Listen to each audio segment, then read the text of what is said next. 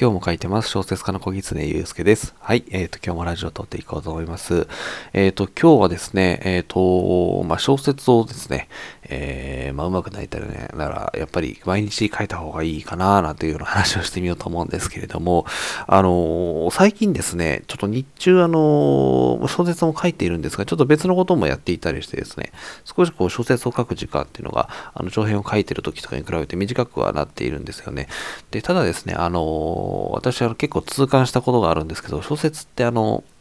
書かないでいいよみたいなことをもし言われたらですね、放っておくと全然書かなくなるんですよ。あの、やっぱり大変だったりするので、あの、全然自然には書かなくなってきちゃうんで、でもそうするとですね、やっぱりこう、まあ、何日何週間とこう空いてしまうと、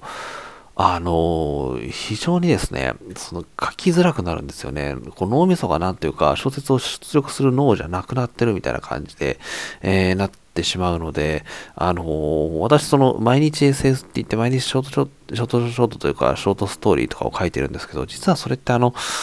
あの日々のメンテナンスというか筋トレみたいなところがあってですね、それをしておかないと、あの、いざ書こうってなった時どうやって書いていいかわからなくなるんですよ。なので、あのそういう、まあ、筋トレみたいな意味も込めて、あの、毎日 SS というものを書いてるんですけど、なので、まあ、小説家になりたいよってこう思っている方ですとか、小説をもっと上手くなりたいって思っている方は、あの、絶対毎日書いた方がいいいいですよ。で、あの、書く文字量は100文字でも何でもいいんですよね。あの、まあ、ツイッターじゃないですけど、140文字ですよね、ツイッターって。まあ、ぐらいでもいいんですけど、ま、とにかくこう、脳がですね、小説を出力するということを忘れないようにしないとですね、本当にそれってすぐ、えー、腕がなまってしまうというか、まあ、卓球じゃないですけど、なんか、あの、ピンポンという漫画でちょっと見たんですけれども、卓球って、あの、3日間で休んだりすると、それを取り戻すのに何週間とかかるみたいなところがあるらしいんですよね。その反射速度というか、が戻らないらしいんですけれども、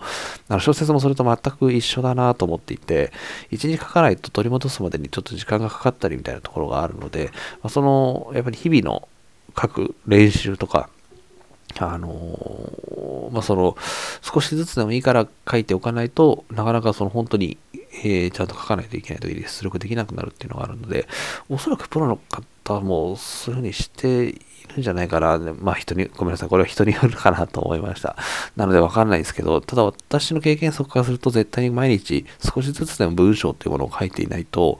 えー、いざ書こうっていう時に、ちょっとエンジンかかりづらくなるのは間違いないかなって思ってるので、まあ、あの、そんなような、えー、まあ、習慣とかつけていただけるといいのかなと思ってます。本当に、あの、1000文字書こうとか、多分、それは、あの、目標が高すぎると思うので、なかなか続かないと、あの、自己自己否定してしまったりすると思うので、本当に100文字みたいなところから始めていただけるといいのかな、なんてことを、えー、思ってます。私も、毎日 SS 短い時、400文字とかなかったりするので、はい。まあまあ、それでも毎日書き続けるっていう方が大事かななんてことを思ってるので、そんなことを続けております。はい。えー、ということで今日はそんなようなお話をしていました。はい。えっ、ー、と、概要欄の方にですね、質問箱を置いておりますので、何か質問したいこととか聞きたいことありましたら、ぜひお寄せいただければと思います。はい。ということで今日も聞いていただきましてありがとうございます。小説家の小狐祐介でした。